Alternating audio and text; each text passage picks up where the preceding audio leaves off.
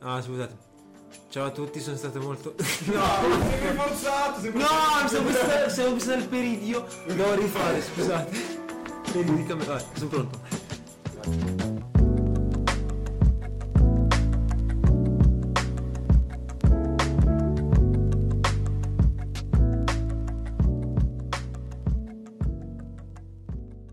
Ciao a tutti, benvenuti nel primo episodio di Small Talk Podcast,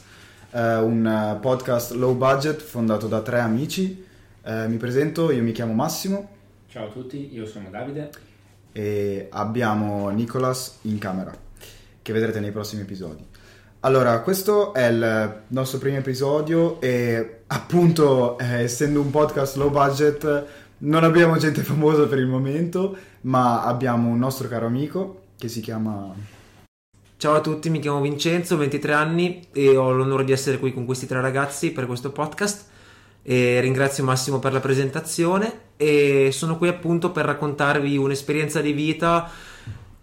che mi ha segnato mi ha cambiato veramente nel profondo, mi ha fatto capire un sacco di cose. Spero che la mia testimonianza sia di vostra gratitudine e che vi piaccia.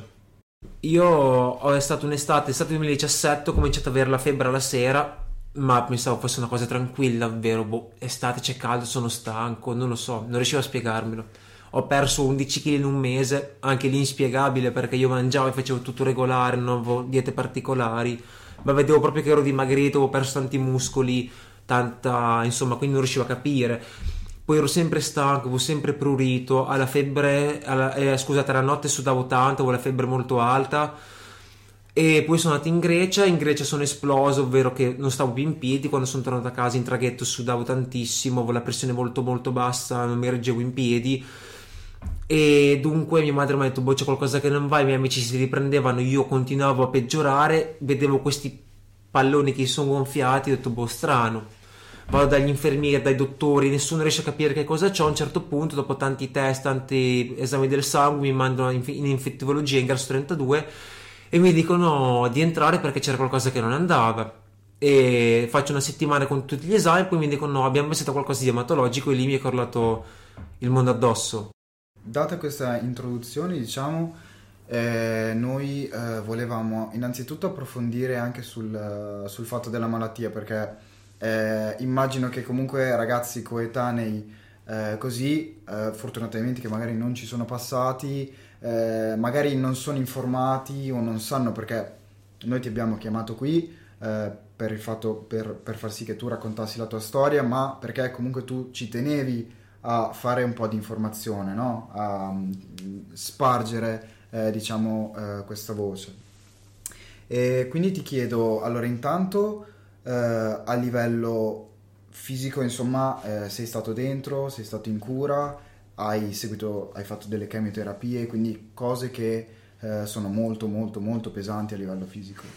Ma eh, immagino che comunque anche a livello mentale tu eh, sia stato insomma devastato da questa cosa. Ecco, come hai affrontato, quali erano le tue sensazioni ecco, sul, sul momento? Allora, sì, devo dire che innanzitutto è una cosa che non auguro ovviamente neanche al peggior nemico, questo perché è una cosa molto, molto pesante, molto grave. E a me piacerebbe fare qualche discorso, magari anche scrivere un libro sulla mia malattia, ma non perché io sia un medico o sia esperto in medicina, semplicemente per raccontare le mie esperienze e dire che secondo me le malattie oncologiche, come tante cose, sono molto sottovalutate e non vanno prese assolutamente sotto gamba perché e comunque possono avvenire a chiunque, nessuno escluso, e per qualsiasi motivo, anche perché una cellula impazzisce il tuo organismo va, va a farsi benedire proprio perché reagisce male. Quindi secondo me la cosa è, sarebbe giusto informarsi sui tipi di malattie, sulle tipi di, di, di cause, insomma di sintomi, perché ci sono anche di quelle malattie che sono asintomatiche, tumori asintomatici, tu te ne accorgi anche troppo tardi e più te ne accorgi tardi, soprattutto con certi tipi di malattie, peggio è perché le probabilità di guarigione scendono di, di molto.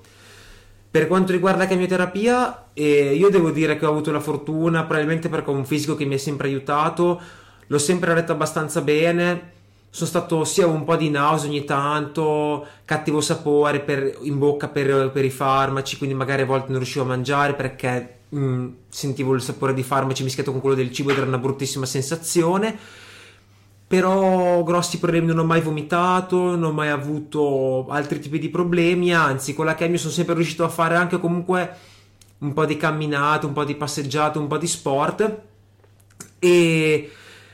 e ti dico, dico, per esperienza personale che secondo me in questi tipi di malattie, in questi tipi di percorsi è, è, fa tutto la testa, tutta la mente, perché se tu hai una mente forte riesci ad adattare il tuo fisico e il tuo fisico riesce a reagire anche alla malattia. Se tu sei debole, ti abbatti, è finita. Quindi è 90% test, 10% fisico da questo punto di vista. E più che altro noi vorremmo sapere un attimo come arco temporale, nel senso noi ti conosciamo, eh, ci siamo conosciuti eh, a scuola perché fre- frequentavamo lo stesso istituto eh, in terza superiore, quindi si parla ormai di 5-6 anni fa. E, ehm, quindi dacci un attimo ehm, la tua, la, raccontaci la tua prima eh, reazione, esperienza, perché comunque eri un ragazzo e sei un ragazzo che ehm, era se- sempre attivo, andava a giocare a basket con gli amici, usciva e faceva tutto quello che insomma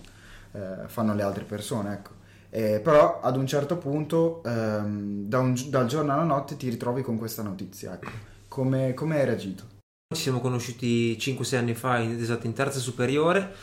Io sono sempre stato e sono tuttora un ragazzo super sportivo, super attivo, in fissa con l'attività fisica, sempre stato all'aria aperta, sempre fatto un sacco di sport, sci, basket, skate, chi più ne ha più ne metta.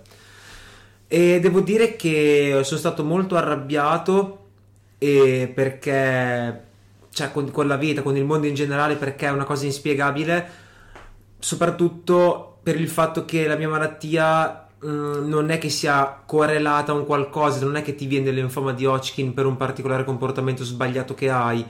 E soprattutto è ancora più inspiegabile come un ragazzo come me, super attivo, super sano, mangiava in modo appunto salutare, si riguardava molto, non fumava, ok, ogni tanto beveva e queste cose qui, sia venuto fuori una malattia del genere, perché ci sono malattie come ad esempio un cancro ai polmoni che se ti fumi 40 sigarette al giorno, è chiaro che sai anche tu che puoi andare incontro a una malattia di questo tipo. E dunque la mia prima reazione è stata: ma perché a me? E soprattutto perché a uno come me che ha sempre conosciuto uno stile di vita abbastanza salutare, abbastanza equilibrato. E sul come me ne sono accorto, ho avuto la fortuna di avere una malattia con dei chiari sintomi, come ad esempio febbre serale, ingrossamento dei linfonodi che è arrivato successivamente, prurito costante, sudorazione notturna, febbre alta, perdita di peso, svarioni costanti, mi sentivo molto girare la testa, mi sentivo svenire e questi sono stati i sintomi più, più evidenti che mi hanno portato poi a una, una, un'analisi dei medici e a un riscontro di questa malattia che si chiama linfoma di Hodgkin. Eh, non solo tu hai sconfitto una, una prima volta che è già una cosa assurda, diciamo, ehm, questa malattia, ma eh, hai avuto una recidiva, quindi ehm, ti è tornata dopo un lasso di tempo. Ecco, eh, volevo sapere solo quanto è passato dalla, dall'ultima volta, insomma, da quando ne sei uscito per la prima volta alla, alla seconda, all'inizio della seconda e come l'hai scoperto. Ecco. Allora, sono passati due anni io ho finito le, la prima volta le cure a maggio 2018 e la recidiva l'ho scoperta a maggio 2020, 4 maggio 2020, il giorno in cui ci ha liberato dal lockdown. E come l'ho scoperto? L'ho scoperto perché praticamente stavo facendo una grigliata in giardino durante il lockdown ad aprile e mi sono toccato il collo e ho sentito un mini granulino, un mini linfonodo che appunto è una, cioè il ingrossamento dei linfonodi è una delle cause del linfoma, una delle cause, uno dei sintomi. Dunque e sono andato a farmi un controllo e mi hanno anticipato l'attacco che è un esame radiologico per scrupolo e ho scoperto che da questo, questo linfonodo era appunto un sintomo di una recidiva, cioè recidiva significa che ti torna fuori per la seconda volta. E le probabilità che tornasse fuori erano davvero molto basse, anche a detta dei dottori, perché al momento che c'era una probabilità sotto il 3%. Però voglio spiegare una cosa molto importante perché mh, mm, quando tu finisci le cure non ti puoi considerare guarito, ma ti puoi considerare in remissione completa che è una cosa completamente diversa. Questo significa che la malattia è spenta, tu stai bene, non sei più ammalato, cioè sei guarito, nel senso che la malattia non c'è più. Però in questi 5 anni hai una probabilità che ti possa tornare fuori la malattia un po' più alta. Dunque tu devi fare 5 anni di controlli, che si chiama remissione completa. Una volta che termini questi 5 anni, se tutti gli esami sono negativi, quindi non c'è più traccia della malattia per 5 anni, allora sei fuori del tutto. Sicuramente la probabilità che la malattia torni fuori è molto più probabile nei primi 6 mesi, barra primo anno. Dopo due anni è molto difficile che torni, però a me è tornato dopo due anni e inspiegabilmente però la probabilità c'era perché i dottori me l'avevano detto mm, e quindi questo è stato, cioè nel senso che in questo arco temporale di, recidi, di, scusate, di remissione completa, dopo due anni mi è tornata fuori e me ne sono accorto con un piccolo linfonodo. Hai nominato il fatto eh, del lockdown appunto, quindi eh, se magari nel primo periodo eh, l'hai vissuta in un certo modo, ecco questa malattia, immagino che mh, la seconda volta, eh, pieno lockdown, quindi eh, tutte le persone erano a casa, tu sei stato chiuso in ospedale, ecco, un mese, quindi eh, come, hai vissuto questa cosa qui? Diciamo che è stato molto traumatico perché avevano già fatto tutti quanti due mesi, due mesi, due mesi e mezzo, tre mesi di lockdown e, ed era il giorno in cui ci avevano liberato appunto eravamo tornati in zona gialla io sono andato in ospedale per la consueta visita appunto visita abitudinale di controllo e mi è stato detto che avevo trovato questa recidiva. Eh, io mi, so, mi sono messo a piangere davanti alla dottoressa ho cominciato a gridare che era finita che non c'era più niente da fare. E lei mi ha dato conforto, mi ha detto no, smetti di dire queste cose perché hai un futuro, pensa al tuo futuro, pensa ai tuoi studi, a tutto quello che devi fare, perché il trapianto c'è e funzionerà. E questo mi ha dato un grande conforto, mi ha spinto ad andare avanti e anche il sostegno dei familiari, degli amici di tutti mi ha spinto, anche, anche nella seconda parte tutte queste cose sono sempre importanti alla fine e devo dire che dal punto di vista della pandemia sono stato molto spaventato. Io, infatti, tant'è che non sono stato tanto spaventato dalla recidiva in sé perché io conoscevo la malattia e sapevo cosa andavo incontro perché il nemico l'avevo già affrontato la prima volta tre anni fa, quindi l'avevo già affrontato in passato e sapevo come sconfiggerlo. Certo, ero molto spaventato dal trapianto perché era una cosa che non conoscevo e non sapevo le conseguenze che avrebbe portato e come sarebbe stato.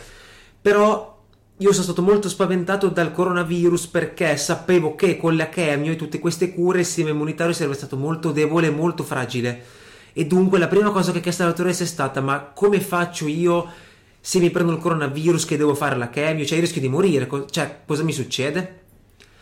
E la sua risposta è stata: no, non ti preoccupare, perché comunque anche degli altri pazienti che fanno la chemio se lo sono presi, ma alla fine non stanno neanche troppo male e quindi anche questo qua mi ha dato un po' di sollievo, mi ha aiutato molto. E invece per quanto riguarda il mese in ospedale, che, perché io prima ho fatto la chemio in degli hospital, quindi andavo a casa e tornavo, andavo a casa e tornavo, facevo quattro chemio di fila una volta ogni tre settimane. Dopodiché, una volta finita la chemio, ho aspettato due mesi e al 4 novembre 2020 sono entrato in ospedale per il trapianto in UTM e ho, ho fatto un mese dentro ti, devo dire che ero molto spaventato da questa cosa del coronavirus perché sapevo che se me lo fossi presa avrei rischiato di stare molto male, forse anche di morire.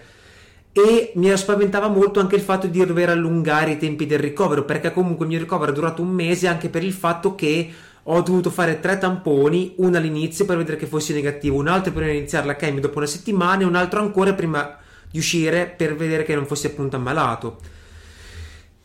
Però devo dire che il fatto che avere questa consapevolezza, non prendete male questa cosa, che gli altri comunque stessero vivendo una situazione brutta perché comunque in zona rossa per via della pandemia, perché eravamo in pieno inverno, mi ha aiutato un po' a livello psicologico per dire, beh, comunque anche gli altri non sono proprio in una bella situazione, dunque mh, questo mi fa capire che non sono l'unico messo così e questo mi ha aiutato molto perché ripensandoci, se io effettivamente avessi dovuto affrontare un trapianto di midollo in queste condizioni in un periodo normalissimo l'avrei presa molto peggio secondo me perché sapevo che gli altri erano liberi di fare quel, quello che gli pareva, erano in giro divertissimi mentre ero chiuso in ospedale. Uh, per quanto riguarda il livello psicologico, um, quanto è stato importante la vicinanza dei tuoi familiari, quanto ha influito comunque anche eh, l'avere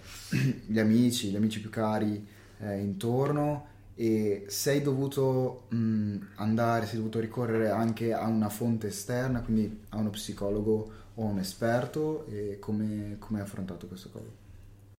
Da dire che sicuramente l'aiuto familiare, come l'aiuto degli amici ha influito parecchio perché comunque eh, questo aiuto mi, mi, ha dato un sostegno molto molto grande, mi ha dato gran, soprattutto una, eh, quando ho fatto il trapianto di midollo che ero chiuso nello stanzino senza poter vedere nessuno in questa camera sterile, avevo i miei cari amici, familiari che mi facevano tutti i giorni delle videochiamate e questo mi ha dato un gran sostegno psicologico, mi ha motivato ad andare avanti perché comunque sentivo la loro vicinanza. Poi di sicuro anche quando mi sono ammalato la prima volta che andavo in degli hospital, facevo la chemio, tornavo a casa e poi tornavo là e la vicinanza dei familiari, mio padre, mia madre, mio fratello, mia sorella, i miei amici, so che mi ha spinto molto perché so che loro mi volevano vedere felice, volevano vedermi uscire da questa, da questa malattia e come me stesso, io stesso in primis e quindi questo sapere che loro volevano il meglio per me mi ha aiutato ad affrontare ancora di più la cosa e spingere ancora più forte per guarire e uscire in questo modo.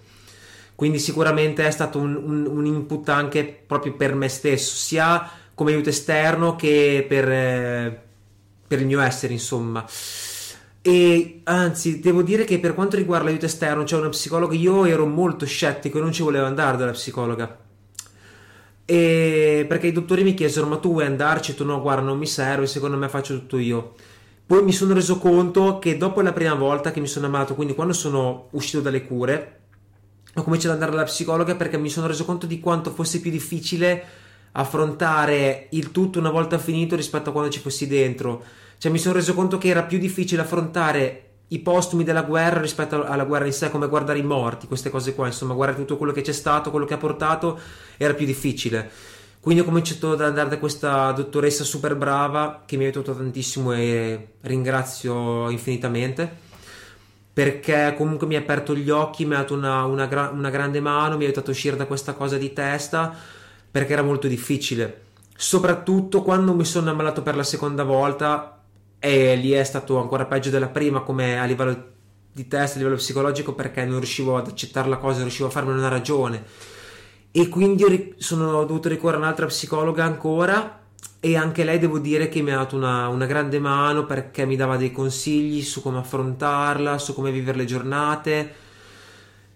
e mi spiegava un po' il tutto, mi spiegava comunque non ero da solo, mi dava coraggio e quindi sicuramente anche gli psicologi aiutano tanto, ma anche chi non è malato, quindi se uno sente il bisogno di andare allo psicologo è una cosa super giusta. Allora, co- come conclusione, insomma, come cosa ho tratto? Ho tratto tante cose, tanti insegnamenti e mi rendo conto che questi insegnamenti riesco a metterli molto più in pratica, riuscivo a metterli molto più in pratica quando ero ammalato, quando c'ero in mezzo rispetto ad adesso. Perché devo ammettere che a volte tendo a dimenticarmi quello che veramente mi ha insegnato questa malattia perché questa malattia mi ha insegnato seriamente quanto e ogni secondo sia prezioso perché non sappiamo mai quello che ci succede perché io dal giorno alla notte da un ragazzo super sportivo super salutare tutto si è trovato a sentirsi dire c'è un tumore e io la prima cosa che ho pensato ok tra una settimana muoio perciò quello che io devo dire seriamente di aver tratto da questa malattia è il fatto che l'avete preziosa, che ogni secondo che abbiamo è prezioso, di goderci veramente giorno per giorno perché tutto può cambiare. E alla fine, anche quando ci chiediamo, ma è tutto qua? Perché anch'io lo faccio, lo faccio spesso. Mi domando, ma alla fine c'è perché sono qua? Cos'è? C'è tutto qua quello che faccio oggi? Però mi rendo conto che andare in pizzeria con gli amici, essere qua con voi, uscire a sera, andare a fare serata, andare a ballare, andare in centro, andare a fare sport, andare a fare un giro in montagna, tutto quello che faccio è un dono perché io ho rischiato non solo una, ma ben due volte di non avere più la possibilità di fare queste cose. Perché la vita è una e quindi bisogna sapere godersi, bisogna sapere godersi le cose e godersi i momenti. E purtroppo spesso tendo a dimenticarmi ed è anche questo il motivo per cui continuo ad andare dalla psicologa perché ho un di, ancora un po' di, di disturbi psicologici, di cose che non riesco ad accettare, però devo imparare a, a rendermi sempre conto di quello che mi è sotto questa malattia e di portarlo sempre con me perché io ora vedo la vita in un modo diverso rispetto a come la vedessi prima. Su tante cose ho cambiato prospettiva, ho smesso di lamentarmi di tante altre e veramente ogni tanto ci penso e dico ma Dio buono quanto sono fortunato perché purtroppo conosco anche tanti ragazzi della mia età che conoscevo anche proprio di persona che sono morti per, per un tumore a 19-18 anni, questo è terribile. Concludiamo il nostro primo podcast ricordando a tutti di effettuare controlli costanti dal proprio medico e di affidarsi a mm,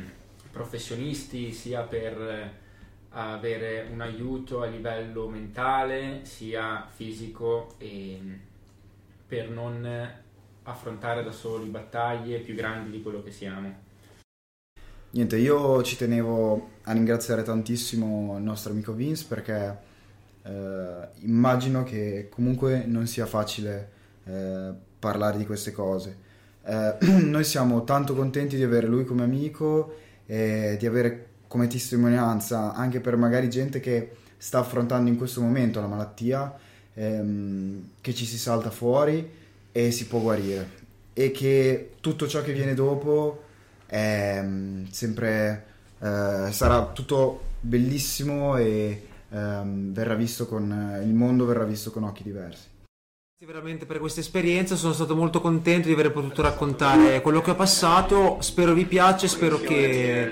sia un po' una fonte di ispirazione, grazie veramente ai miei amici, ai miei carissimi amici per avermi chiamato questa sera. Un bacio.